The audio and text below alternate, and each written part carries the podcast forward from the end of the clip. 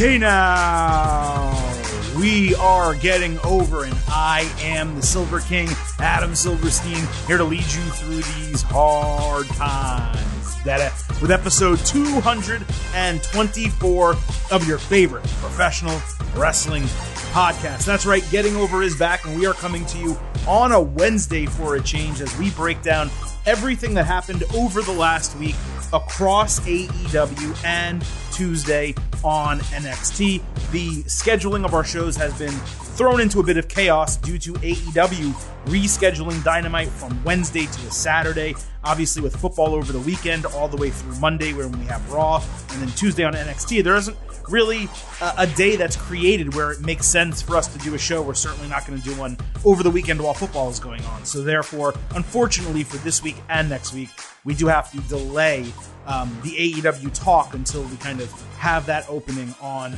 Wednesday. But we're here. Uh, we're going to talk Rampage from last Friday. I just actually finished watching right before taping this show the buy-in match featuring Daniel Bryan going against Minoru Suzuki. Very excited to talk about that. Of course, we will talk AEW Rampage from Saturday and NXT from Tuesday. We have a loaded show for you as always, so a reminder that the Getting Over Wrestling podcast is all about Defiance. So please, why do you guys even make me ask anymore? Stop being marks for yourselves and go back to being a mark for me. Be marks for this show. Head over to Apple Podcasts, drop a five star rating and review. Tell people why they should listen. Tell them why Getting Over is your favorite wrestling podcast. Those reviews are very, very important, as are those five star ratings. And we'd really appreciate it. Also, if you don't use Apple Podcasts, I know a lot of you use different uh, apps or different systems, software, uh, Spotify, you know, Amazon, Google, etc.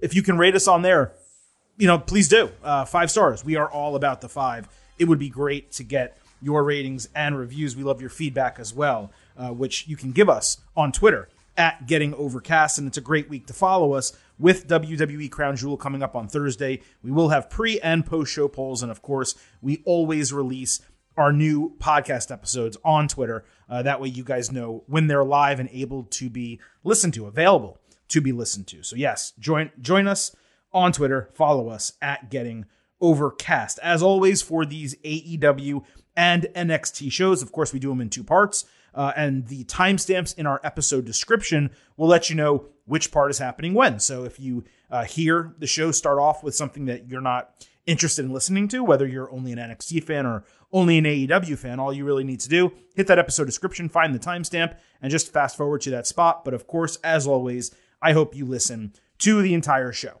Uh, the Silver King is running solo today because of the craziness with AEW schedule. I do hope to have Vintage Chris Vanini back with me for next week's AEW and NXT show. He will be with us on Thursday afternoon for the WWE Crown Jewel instant analysis. As far as today's show goes, let's get started with NXT. We'll run through it pretty quickly. Not that much happened. Uh, we'll do also do a very quick preview for NXT Halloween Havoc, which is happening next week, and then we will talk the AEW buy-in, Rampage, and Dynamite all in succession. So, starting with NXT, we had Carmelo Hayes and Trick Williams. They opened the show celebrating Melo's North American title win. Uh, Melo ran through his career, established I don't miss as a catchphrase, and said his strap is now the A title on the show. Johnny Gargano came out saying he's lost the way with Austin Theory on Raw, Indi Hartwell married, and Candice LeRae at home pregnant. So he's been looking for what's next, and that's going back to being the best wrestler in the world and winning his title back. Trick said Indi's been in their DMs all week, and Dexter Lumis showed up in the ring, nearly putting him in silence. Melo left his title at ringside, and Lumis held it ransom, daring him with a uh, drawing left in a locker to go to a haunted house next week on Halloween Havoc. I did think that part was a funny segment.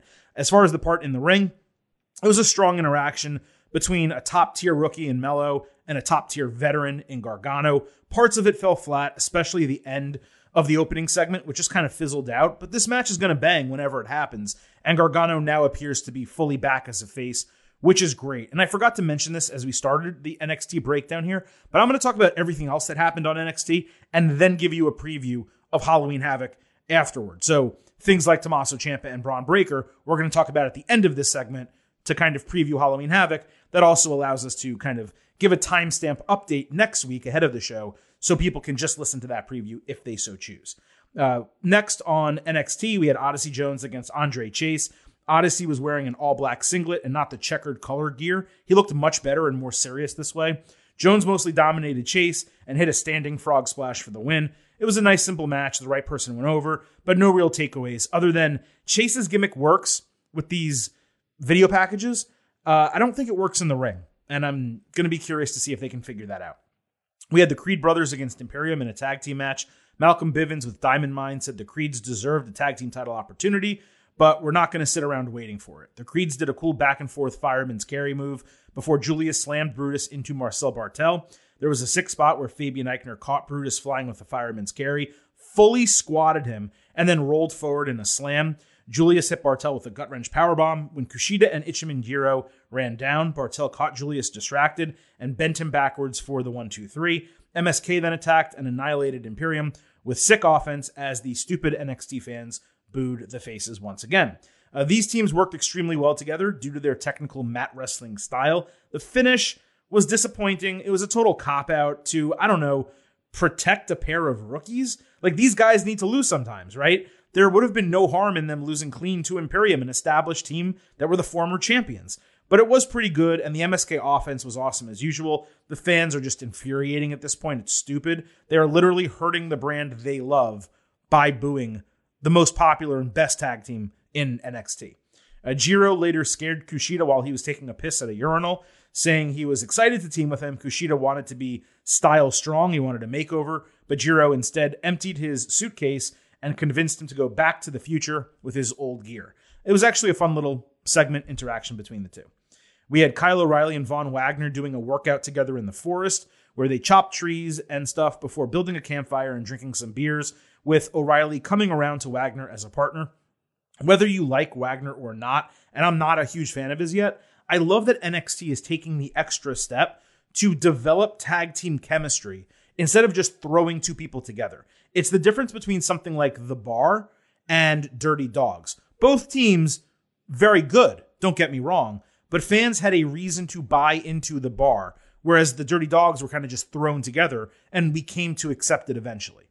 And if O'Reilly does leave NXT in a few months, which is possible. There's the reports that his contract was supposed to be up at the same time as Adam Cole's, but Cole's was earlier than it was expected. Whole all bunch of confusion there. But if his contract is up in early 2022, him putting Wagner over in a split to end their team is a nice way to go out to put over a rookie. So I don't know what's going to happen. I don't know what the plan is.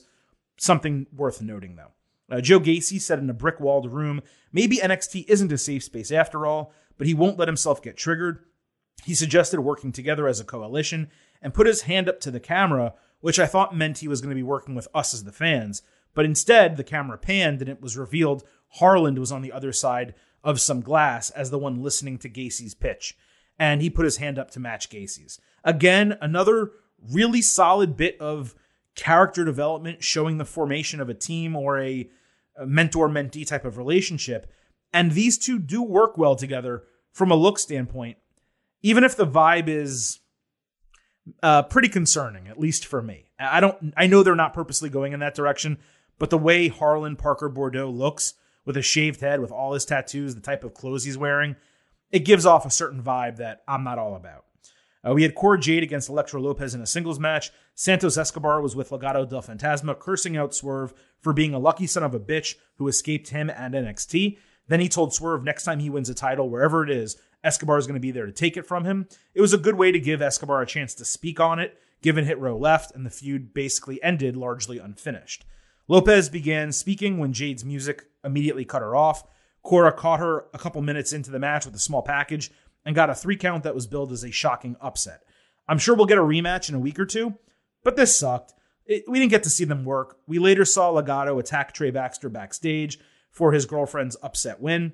Uh, so that sets up a couple matches for the future, I guess, between that that faction and then some combination maybe of Santos Escobar and Elektra Lopez with Cora Jade and Trey Baxter. Uh, Tony D'Angelo fought Ru Feng. that was really this dude's name. Ru, R U, Feng, F E N G. Uh, D'Angelo gave him a noogie while he was in a headlock. Then he hit uh, the Northern Lights suplex into the Fisherman's neckbreaker combination that he does for the win. the Paisan looked good out there. Let's just be honest, right? Uh, D'Angelo later denied knowing where Mark, that producer of Lash Legend show, was. He just didn't know where he disappeared to. He bribed the interviewer and told everyone, hey, forget about it.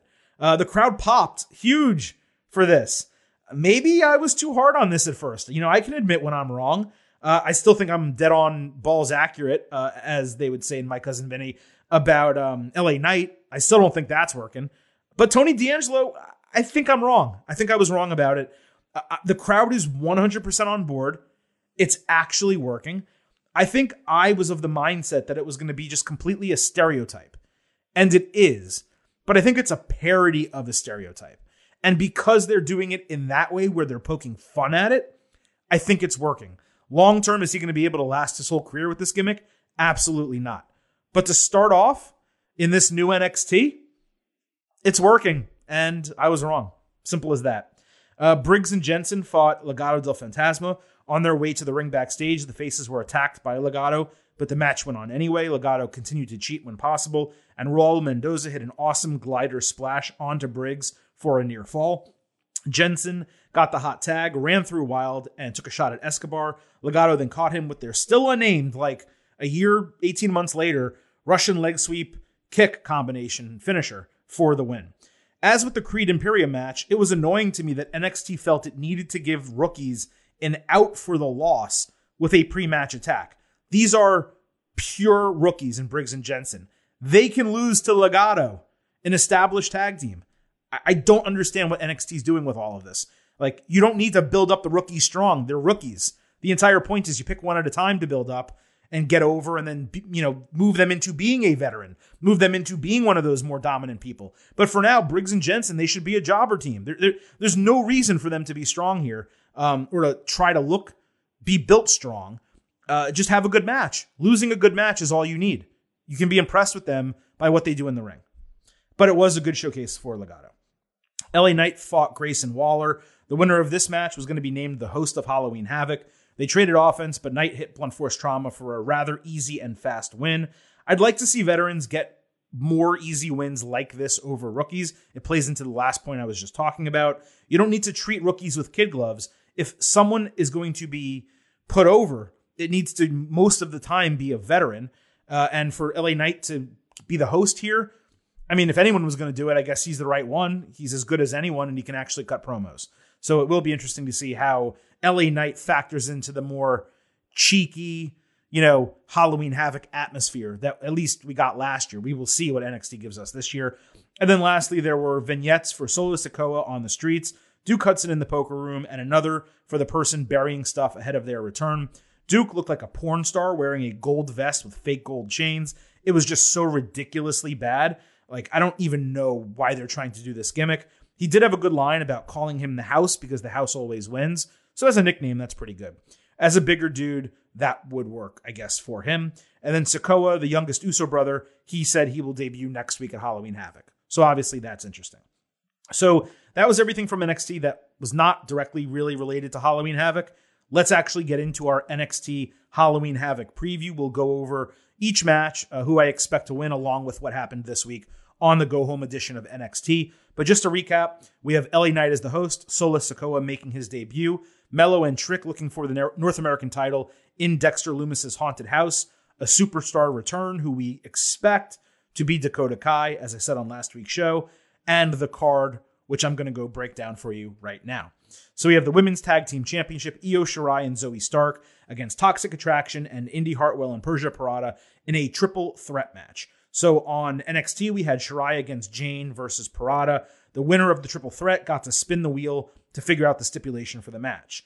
Jayne took an awful dive, fully Brie Bella style early, where she didn't fling herself enough. She didn't trust it. Her feet got caught on the middle rope and she fell on her face outside the ring. We did not hear from her again. Um, though she did stand up to take Io Shirai's moonsault that came afterward, but that was it. Uh, Shirai hit Pirotta with a German suplex and a perfect moon over moonsault for the win. Shirai's spin of the wheel landed on a Scareway to Hell ladder match, which is definitely going to be a good stipulation. Um, with the stipulation, though, it kind of makes it sound like they're going to change the titles. Uh, so I would kind of expect Toxic Attraction to win this match. As far as what happened on NXT, Pirotta was way too green to be w- working with Shirai one on one for that length of time, given Jacy Jayne got hurt. Obviously, that was unfortunate. But yeah, I think when we get into this match, it'll look like Shirai and Zoey Stark are winning. Uh, presumably, St- Stark will be on the ladder. Toxic Attraction pushes her off.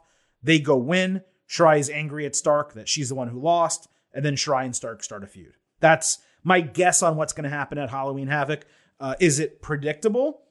Potentially. Yes, that is predictable. But you know what they say. Sometimes predictable things are good. Sometimes predictable things are good. Also, on that note, I do hope Triple H is getting better, recovering, and we get to see him or at least find out that he's back at work sooner than later. Um, you know, we should take into account, by the way, that this whole NXT 2.0 relaunch has gone on without Triple H backstage running things. I mean, maybe he is from home or, you know, I'm not exactly sure what he's doing from a rehabilitation standpoint, but he's not there doing the day to day work that he was in NXT previously. So that is something that we should all consider. But I do hope, of course, that he is doing well.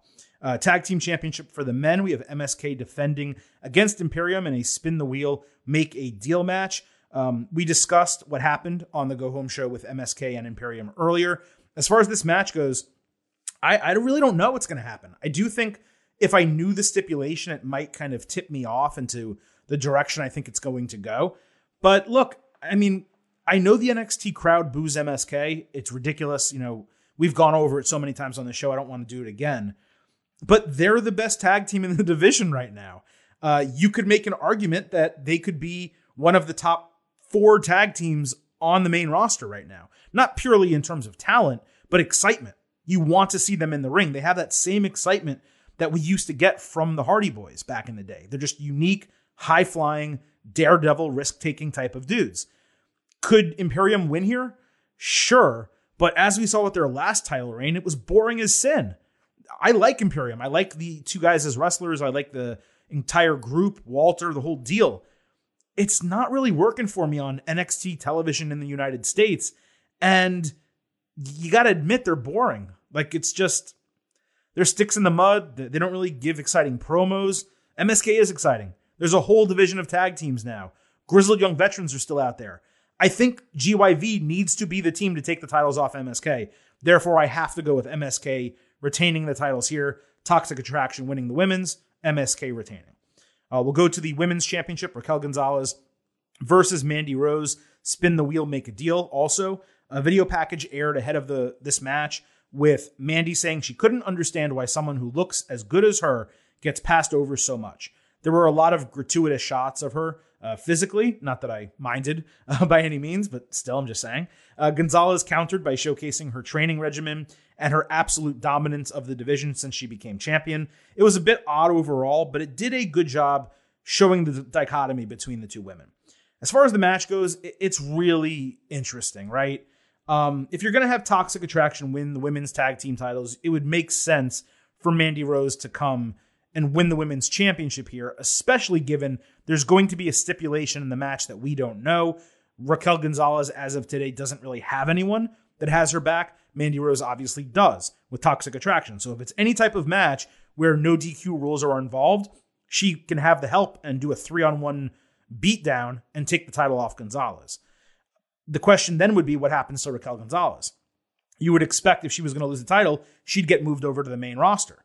I guess that's still possible. Uh, as a free agent, they can you know do whatever they want, but it doesn't seem like that's in the cards right now. You already have Zoey Stark and Io Shirai, and we think soon Dakota Kai and Ember Moon sitting there as veteran women in NXT, waiting for opportunities. By the way, not to mention Kay Lee Ray, who got brought over to the United States and I think has been on TV two times.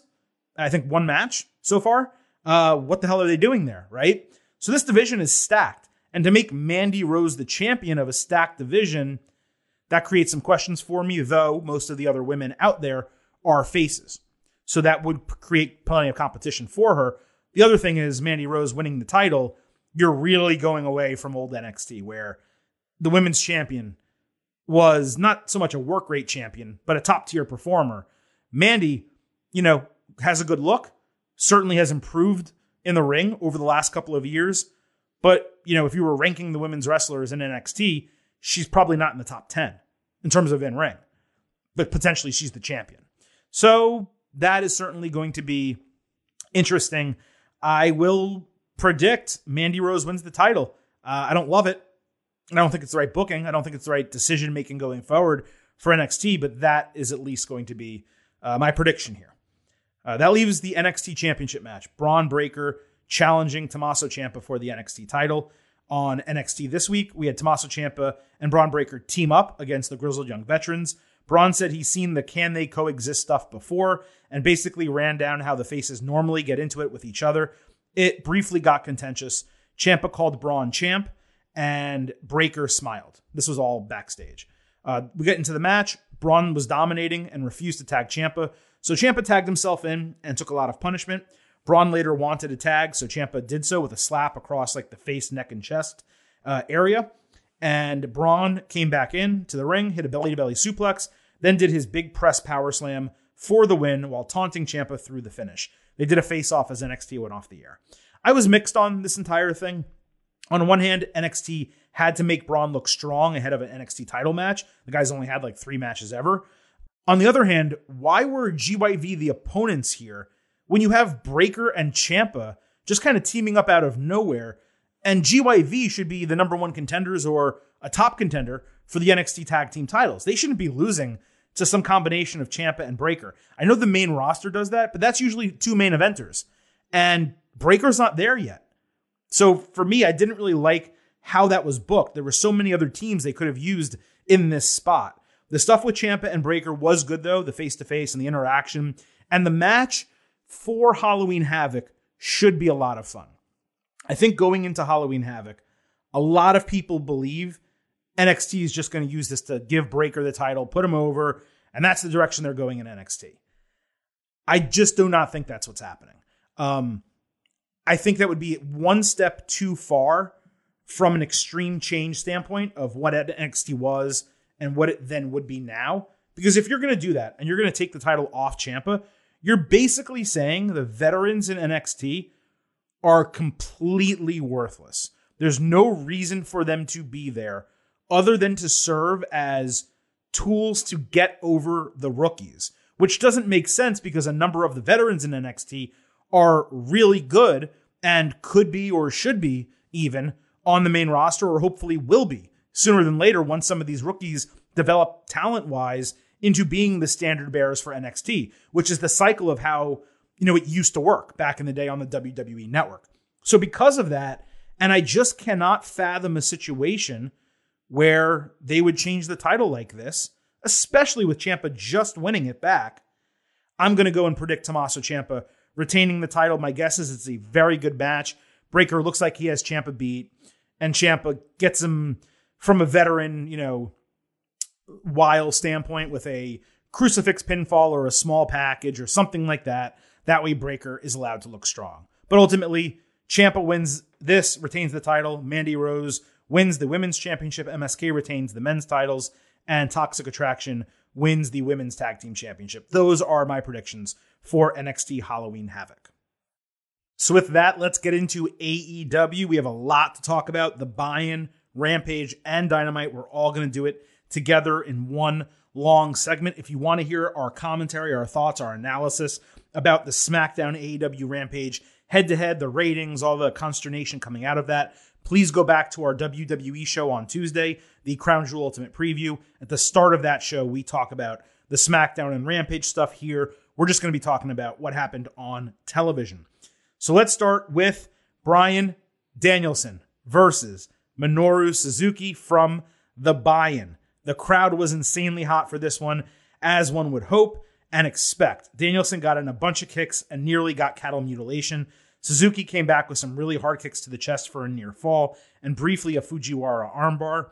Danielson put Suzuki in the LeBell Lock, but Suzuki found the ropes. They traded big blows and knocked each other down, then screamed in each other's faces and traded more big blows. There were a bunch of counters until Danielson finally hit the running knee to win in 20 minutes.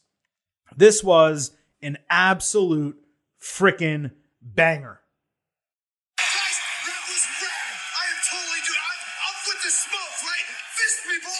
Yes, da- Daniel, Bryan, yes, Bryan Danielson.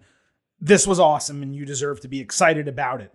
Uh, look, I'll tell you, I don't go to the AEW shows in Miami because the venue is a really long drive from my home and there's no easy public transportation. Plus, we're still in the pandemic, obviously. And with this show in particular being on a Friday, and then, of course, Dynamite being on a Saturday, I work in football, just not able to make it. However, if I had known Danielson Suzuki was going to be booked for this show, I would have made an exception. It really hurt me as a wrestling fan to be within 90 minutes of this event and not be able to see it live, especially after watching it. This was a great strong style match with Bryan and Suzuki being awesome foils for one another. I went 4.5 stars and an A. From last Friday until this show that we're taping right now, it was the best match of the week, better than both the WWE women's matches and the Finn Balor versus Sami Zayn match. I said that SmackDown uh, had better wrestling than Rampage, and I stand by that. The three matches on SmackDown, the three big ones, were better than the three matches on Rampage. However, this buy-in match better than all six of those matches and better than the Charlotte Flair Bianca Belair match that we got on Raw. Just easily the best match of the week. It was also really cool to see what Bryan can do with someone in the Japanese strong style realm, obviously aside from Shinsuke Nakamura, but someone in AEW, or obviously hopefully future soon uh, in New Japan. I'd love to see this guy against Okada and Ibushi and all these other guys that we want him to wrestle this was like a taste of it. This is a taste of what's possible. And it was really, really cool.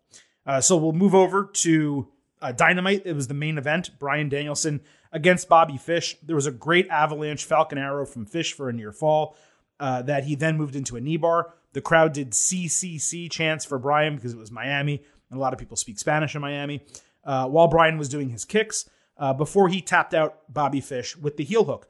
I went uh, 3.8 five stars, I guess, and a B for this match. I didn't mean to be quick on the breakdown, but it was a really short main event, and a lot of it happened in picture in picture during commercial break. Also, for the rest of the match, there weren't that many other spots worth mentioning. So there was nothing wrong with this, but in comparison to the Suzuki match, I mean, it it was just, you know, it didn't even compare. There, there's no way to put them in the same category. 3.5, 3.25 stars. It was, it was a fine match, a fine main event It had no storyline relevance whatsoever. Uh, Hangman Page cut a promo about being the new number one contender, failing to live up to his promise of being the first AEW champion and losing himself as a person afterward. He said the one thing he kept and grew along the way was the fans, and then did a rant about how everything he's done is cowboy shit, including getting back up on the horse and winning the chip to give himself this opportunity. Hangman said he knows the fans still believe in him. He believes in himself for the first time in his career. He promised to give his full cowboy shit at full gear while trying to win the AEW title. This was a great promo top to bottom, and I'm mentioning it off the top here because it was easily his best in AEW. It was a main event promo in every sense of the word, and I loved how it was cohesively put together. The only thing that's a little odd for me when it comes to the page and the storyline is he doesn't really seem to have grown as a person when it comes to like the alcoholism. That was such a huge part of the story. It seems like he's still drinking. And are they going to give him the championship while he has not been able to cut that out? I'm not saying that I'm against alcohol or that there's a problem. You know, Steve Austin chugged beers and he was the biggest star in professional wrestling. A lot of people would say maybe ever. I don't mind that Page drinks. I'm talking about they had an alcoholism storyline going for this guy. And it's just kind of over, right? So it's almost as if that was dropped, maybe because he became a parent. I, I just can't put two and two together in that regard.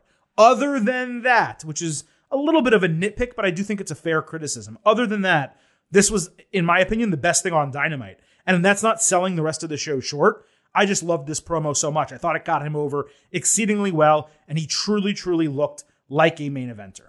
We had Malakai Black face Dante Martin. This was the opener of the show. Black had a great sell on a poison rana by Martin, who added a springboard cannonball and an enzuigiri.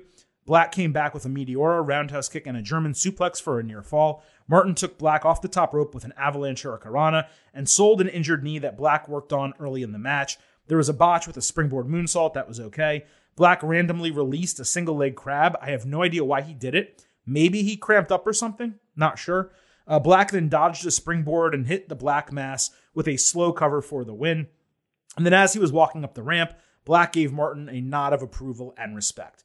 This was a fantastic match and opener. It was a bit too spotty for me, but there w- was a consistent story and the crowd got really hot for it. I went 3.5 stars and a B for this as well. I liked how Martin had a black patch around one nostril as a result of the black mist. That's where it hit him.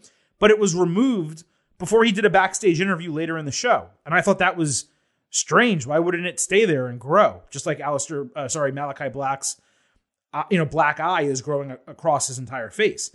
So I thought that was, you know, a little strange. Uh, I discussed this before. I would love it if the mist changes those who come in contact with it, kind of like the Fiend in WWE. With Cody, we don't see any discoloration, but rather an attitude change. With Martin, it seems like maybe we will have both. But again, they took the black thing off his nostril, so maybe they're not going to. I don't know. Uh, after the match, Lio Rush said the loss was just growing pains for Martin and that they would become a tag team going forward. That's going to be a hell of a team in terms of in ring excitement from that standpoint. And it does create a natural storyline when Darius Martin, his brother, eventually comes back. That's a good piece of booking. I really enjoyed this entire thing. Uh, Cody Rhodes, speaking of him, went to the Nightmare Academy where the students gave him shit for being late, while Arn Anderson and Dustin put him through a training regimen. Some woman just kept slapping him, while Cody said, Hey, I'm not learning shit here. It was better than the prior stuff, I guess, other than the woman slapping him for no reason, but it's ringing completely hollow for me. It doesn't seem like he's learning, growing, or improving in any way. And all the other stuff from Arn Anderson threatening him with a gun to the, burning his suit in a trash can, it's just not for me. It's it's kind of weak. It's it's like wrestling stuff from like not even the the 2000s and 90s, like the 70s. You know, I just I don't know. It doesn't work. Uh, and then Cody is having his third match with Black next week, so we'll see if this develops more from there. Uh, we're going to talk Inner Circle and American Top Team. We'll start with Rampage. Go to Dynamite on Rampage. We had a six man tag team match Inner Circle against Men of the Year and Junior Dos Santos, the former UFC champion. Jericho gave the first truly good face to face main event promo, the thing with Mark Henry, that we've gotten yet on Rampage. Dan Lambert got to speak twice and just cut two med promos, nothing special. The crowd was much hotter for this than the first two matches on Rampage. JDS did an MMA brawling with Jake Hager, not bad. Uh, Jericho distracted himself with Jorge Masvidal at ringside. JDS, JDS got Jericho with a power slam for a near fall. Sammy Guevara hit a double springboard cutter, Spanish fly, and a running shooting star press in an incredible hot tag sequence. Jericho got a Lionsault for a near fall. Cameras missed something that got a huge reaction. Something Sammy did. I think it was like a springboard moonsault to the outside. I mean, terrible that, that they missed that. Hager put Dos Santos through a table at ringside with a Uranage. Jericho put Scorpio Sky in the walls of Jericho as Paige Van Zant distracted the referee. Masvidal ran in with his flying knee strike, and Sky beat Jericho 1 2 3. The American top team folks then beat up Jericho and paraded around.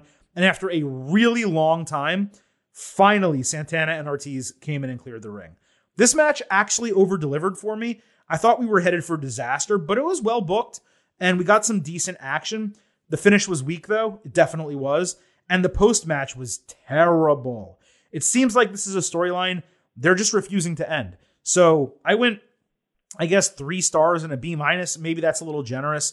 Sammy Guevara was the clear MVP of the match. I tweeted something about Sammy just always being the best thing on TV whenever he's on TV. I saw Sammy retweeted it, so thank you, man. I don't know how you found it because I didn't tag you, but okay. Um, you know, glad you liked the praise. It, it, was due praise and deserved praise for the new TNT champion. Um, on Dynamite, Inner Circle and America Top Team faced off. Chris Jericho insulted Van Zant straight out of Attitude Era playbook. You know, the way that they used to talk to women there, talking about her being a bitch and, you know, someone's girlfriend and blah, blah, blah. Uh, Jericho made a five on five challenge, but Dan Lambert said Men of the Year were focused on the tag team titles and said they would fight on his terms, which he wouldn't reveal until next week. There was a lot of shit, bitch, and ass thrown out throughout the entire segment. And it was hot because the crowd popped for all of that, but it really accomplished nothing. Now, I presume what the stipulation is going to be, it seemed like they gave it away, is that they'll do a five on five match, but if American Top Team wins, then Sammy's going to use the sway he has being TNT champion to get Men of the Year a tag team title match. That just seemed to be like what he wants. But I don't know why the idea is that Sammy has sway just because he's a TNT champion. and why they're dying for a match when they seemingly don't deserve it. Um, but okay, that seems to be the storyline. I'm just so done with Dan Lambert and American Top Team. You have a loaded roster, tons of people. Andrade, you can't get him wrestling on TV, although I know he does have a match on uh, Rampage. Miro is not there every week. There's plenty of other really, really good talent that we barely see on television. But Dan Lambert and all these MMA folks get to be there every week, and it does not seem to be moving the needle for them. It doesn't seem to be helping. So why do you keep doing it? Why just end this damn storyline, please? All right, uh, the AAA Tag Team Championships were on the line. Lucha Bros against Andrade's surprise team, which ended up being Los Superranas, aka the Super Frogs, which was clearly FTR when they came out in green masks and gear. The masks got ripped off after a minute. Pentagon hit a double taint stomp, and the Lucha Bros combined for a tope con hilo and plancha outside. The crowd was completely on its feet from that moment on through the rest of the match. Tully Blanchard ran in to distract, and Dax Harwood hit Rey Fenix with the AAA title while he was doing a moonsault. He added a brainbuster, and he got the one, two, three, and the title change. FTR celebrated with MJF, who refused to shake Andrade's hand until he was paid. He got paid, they shook hands. MJF said it was a one night only deal. At least with that backstage attack on Darby Allin, you could excuse the stupid masks that Pinnacle wore as plausible deniability, even though I hated it in the moment. This was just like nonsensical. There was good stuff in the match. It didn't last long enough. It was surprising to see the titles change that way, even if AAA titles don't hold the same importance or gravitas as AEW and WWE championships by comparison. It just all seemed weird. Why is FTR the AAA champion? Um, why were they lent to Andrade for one night only? Andrade couldn't have found anyone in Mexico to come win the titles. It just it didn't really work. It didn't make sense. Uh, MJF later was in the ring cutting a promo, calling out Darby for not showing up for their match, which was disingenuous as Darby was obviously not cleared in kayfabe. MJF said Darby is just like Miami, mid. By the way, I'm loving that new insult. And as someone from South Florida who's been to Miami a ton of times, Miami is absolutely overrated. I promise you, it is definitely mid, especially when compared to like New York and Chicago and other cities like that. MJF said he promised people a match and he forced the bell to get wrong. The referee started counting. All of a sudden, Sting's music played. He showed up. MJF sacrificed Wardlow into a chair and he ran off. I thought it was solid heel stuff across the board from MJF. I'm enjoying the MJF and Darby feud. I presume it's all going to culminate with a match at Full Gear, which is like three or four weeks away, and that'll obviously be a lot of fun. We had Jon Moxley against Wheeler Yuta. Uh, Mox hit Paradigm Shift for a squash win in less than one minute. Then he immediately left the ring and just walked out. Yuta sold the finish, needing help from the referee and the trainer. The presentation of this I thought was enjoyable. The idea of Mox being a wrecking ball, just running through a lot of low card wrestlers on his way to something more meaningful, is a good one. Uh, we had the Super Kliq against the Dark Order in a, I think it was a six man tag team match. Yeah, it was a six man tag team match. On Rampage, Dark Order was excited to be back together and made the challenge. Um, the Elite or Super Kliq, whatever, attacked Jurassic Express backstage on Dynamite and put Luchasaurus through a table. As far as the match goes, Evil Uno did a Mr. Socko mandible claw spot on Matt Jackson after pulling off his shoe and sock. The Dark Order kissed Adam Cole instead of the Young Bucks doing it, surprising him. Suddenly, all six men were legal for the remainder of the match. Dark Order hit a ton of moves on Cole and something evil from Evil Uno, resulting in a near fall saved by the Bucks. Alex Reynolds then ate a double super kick and Panama Sunrise, plus the BTE trigger and the last shot. Uh, Jungle Boy attacked after the bell and failed until grabbing a chair and putting Brandon Cutler in the snare trap. Why they needed two signatures and two finishers to beat Reynolds, I have no idea. This match had a ton of high intensity action that was a lot of fun to watch, but there was zero psychology. I'm sure someone will probably give this something in the four star range. I have no doubt. Not for me. Uh, I'm going three stars and a B minus. Just doesn't work for me. And it did not compare to the Black Martin opener or any of the other uh, matches that I've praised. The um, Malakai Black Dante Martin match being one of them, obviously. Uh, the Bryan Danielson Bobby Fish match, and of course, Bryan Danielson Minoru Suzuki, as I said already, the best match of the week. On Rampage, we had CM Punk against Matt Sydal. Just like the Daniel Garcia match, this was largely slow and methodical, which is odd for a Sydal match. Uh, and really, CM Punk fighting guys who are high flyers, but really, they're allowed to do some high flying moves, but it's just not really working altogether. Um, Sydal hit some big kicks and knees on Punk for a 2.8 count. Punk came back with a neckbreaker, V trigger, and lariat for a near fall. Punk countered a submission into the Anaconda Vice, but Sydal got his foot on the ropes. There were counters with Sydal hitting a lightning spiral for a 2.9 count. The crowd did not react at all and was focused on just chanting during the match, which was really weird. Finally, Punk countered a crucifix attempt into the GTS for the 1 2 3, and the fans did pop for that finish. They shook hands afterward. I just didn't like the match. Um, I was a big fan of the finish. I thought it was inventive and creative with the transition and the right winner, of course, in Punk. But the rest of the match, it really just didn't work for me. Uh, we had Ruby Soho against the Bunny on Rampage. Ruby hit a backdrop suplex and running forearm into Bunny's back for a near fall. Bunny trapped Ruby's head under a turnbuckle for a big super kick, and then German suplexed her from the ground off the middle rope in an awesome spot that got zero reaction from the crowd. Ruby countered a finisher with a backslide for the win. She was immediately attacked by Penelope Ford and then knocked out cold with brass knuckles. I actually enjoyed the totality of this match, like the action and how it was built and the psychology, more than the punk one, but the finish was very, very weak by comparison. This match would have been three minutes on the WWE main roster, so at least it got some time, but that was really the only notable thing about it. On Dynamite, we had Penelope Ford against Kiera Hogan. Normal spot, double commercial break, whole deal. The crowd was silent for the entire match. Ford hit a handstand cutter plus her Muta lock for the submission. Penelope has talent, but this wasn't the best showcase for it. Ruby attacked after the match, and now Ruby versus Penelope, that's going to be coming up. That should be a really good match whenever it happens.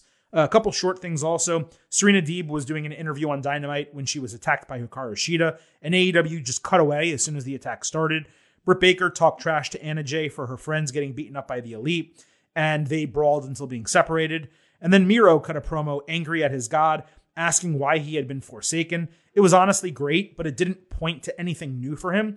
And let's see how many more of these we get from Miro. But AEW has gone away, it seems, from some of those 10, 15 second promos that I've criticized for a long time that I absolutely hated. And all three of these segments, technically, were better than those by comparison. The two women brawl segments, as you can tell, they were basically identical. And we didn't even get to see them brawl, which was just stupid. And Miro, at least he got to cut a full promo. It was a longer segment. It wasn't 15, 30 seconds, but still, it didn't necessarily go anywhere. Uh, Dynamite did go off the air, though, with a big announcement, and that was the AEW World Championship Eliminator Tournament, the finals of which would be contested at full gear. So it's an eight man tournament, not dissimilar from WWE King of the Ring. I actually thought it would be larger for AEW. I was surprised at that, especially considering how big their roster is and it's all on one brand, not split across two two brands like WWE. Uh, but we'll do one side of the bracket at a time. The first side has 10 of Dark Order versus Jon Moxley, and then Orange Cassidy versus Powerhouse Hobbs. To me, that is obvious. Mox and Orange Cassidy. Maybe Powerhouse Hobbs, with some help from Team Taz, beats Orange. I could definitely see that happening. And if that goes down that way, then okay, Mox and Powerhouse Hobbs, whether it's Orange, whether it's Hobbs, it doesn't matter. Mox is going to win that side of the bracket. The other side, Dustin Rhodes against Bryan Danielson. Dustin Rhodes getting a world championship opportunity. Can you imagine?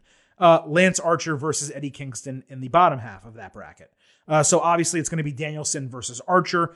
Anything else wouldn't make sense. I mean, Kingston winning again, maybe, but no, you know, it's not going to happen.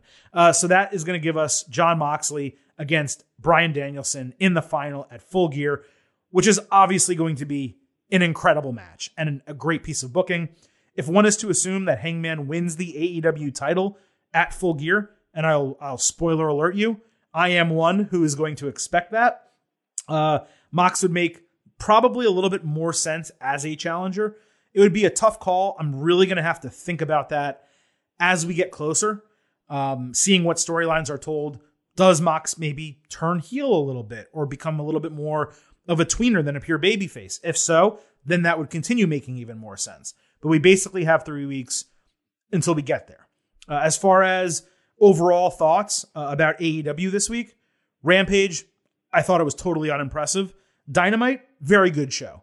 Uh, one of the better episodes of Dynamite in a couple of weeks. I haven't been that bullish on it. But we got three, you know, really solid matches on the show. The main event and the opening match being the best ones. Some good storyline development. Loved, as I said, the Hangman Page promo. And yeah, and the MJF promo was really good too. So there were some solid things to take away from Dynamite this week. But of course, as I said at the beginning, the best thing of the week from a in-ring wrestling standpoint and the best thing that AEW gave us was not on television. It was put on YouTube to compete with SmackDown uh, because SmackDown, you know, gave the first shot by going an extra half hour. But nevertheless, it was put on that show, and it was Bryan Danielson versus Minoru Suzuki. So, as far as critically, from a match standpoint, AEW did have the best match. But like I said on Tuesday, and as I said earlier today on this podcast, SmackDown was better than Rampage. Critically, um, fun wise, any category that you want to kind of put, I thought SmackDown was by far a much, much, much better show. Rampage just did not hit for me. In fact, I would say almost every Rampage does not hit for me, with the exception of the CM Punk one initially, and maybe that second week was good too. But most of them, sometimes they have one really good match that hits. This week, obviously, we're going to get Pac again against Andrade for their, I guess, second match. Um, that's going to hit. It's going to be incredible, just like the first one was. So I'm sure this week I'll like it. But there's many weeks where if they don't have that one match that really nails it for me personally, Rampage is very much sometimes a throw- throwaway show. Uh, but that was this week, uh, talking NXT and AEW. I hope you guys obviously enjoyed the Halloween Havoc preview along with the full breakdown of AEW. I'm not a thousand percent percent sure what next week's schedule is going to look like when we do the AEW and NXT show. Is it going to be Wednesday? Is it going to be Thursday? I'm not 100% sure, but the next time we will talk AEW will be after the WWE show coming up on Tuesday. That will be going through the season premieres of SmackDown and Raw, along with any additional fallout we get from Crown Jewel, because you should not forget that the Getting Over Wrestling podcast will be back on Thursday this week with a very special edition of WWE Instant Analysis, talking everything from Blood Money in the Sand 6. I do not know what time that show is going to be out. My expectation is anywhere between 4 and 5 p.m. Eastern, given that Crown Jewel starts at noon over in Saudi Arabia. So that is the schedule going forward. I would be remiss if I got out of here without reminding you that getting over So please do not forget to leave those five star ratings and reviews for us on Apple Podcasts. And folks, do not forget to follow us on Twitter at Getting Overcast. Participate in the pre and post show polls. Send us tweets and DMs. You guys know if you send them, we answer them and or read them on the air. I do need to get back to reading them on the air more frequently. That is 100% on me. That is my fault. I will make it happen. But when I don't, I do answer you. So, hey, you're still getting the interaction, just a little bit different. But now that things are freeing up, uh, schedule wise, there's not a pay per view coming up. We will get back to that. I also do aim to get interviews again here on the Getting Over Wrestling podcast. It has been a couple months since I've done that. Interviews coming soon, including someone I know you guys want to hear from. I've already talked to the appropriate party about it.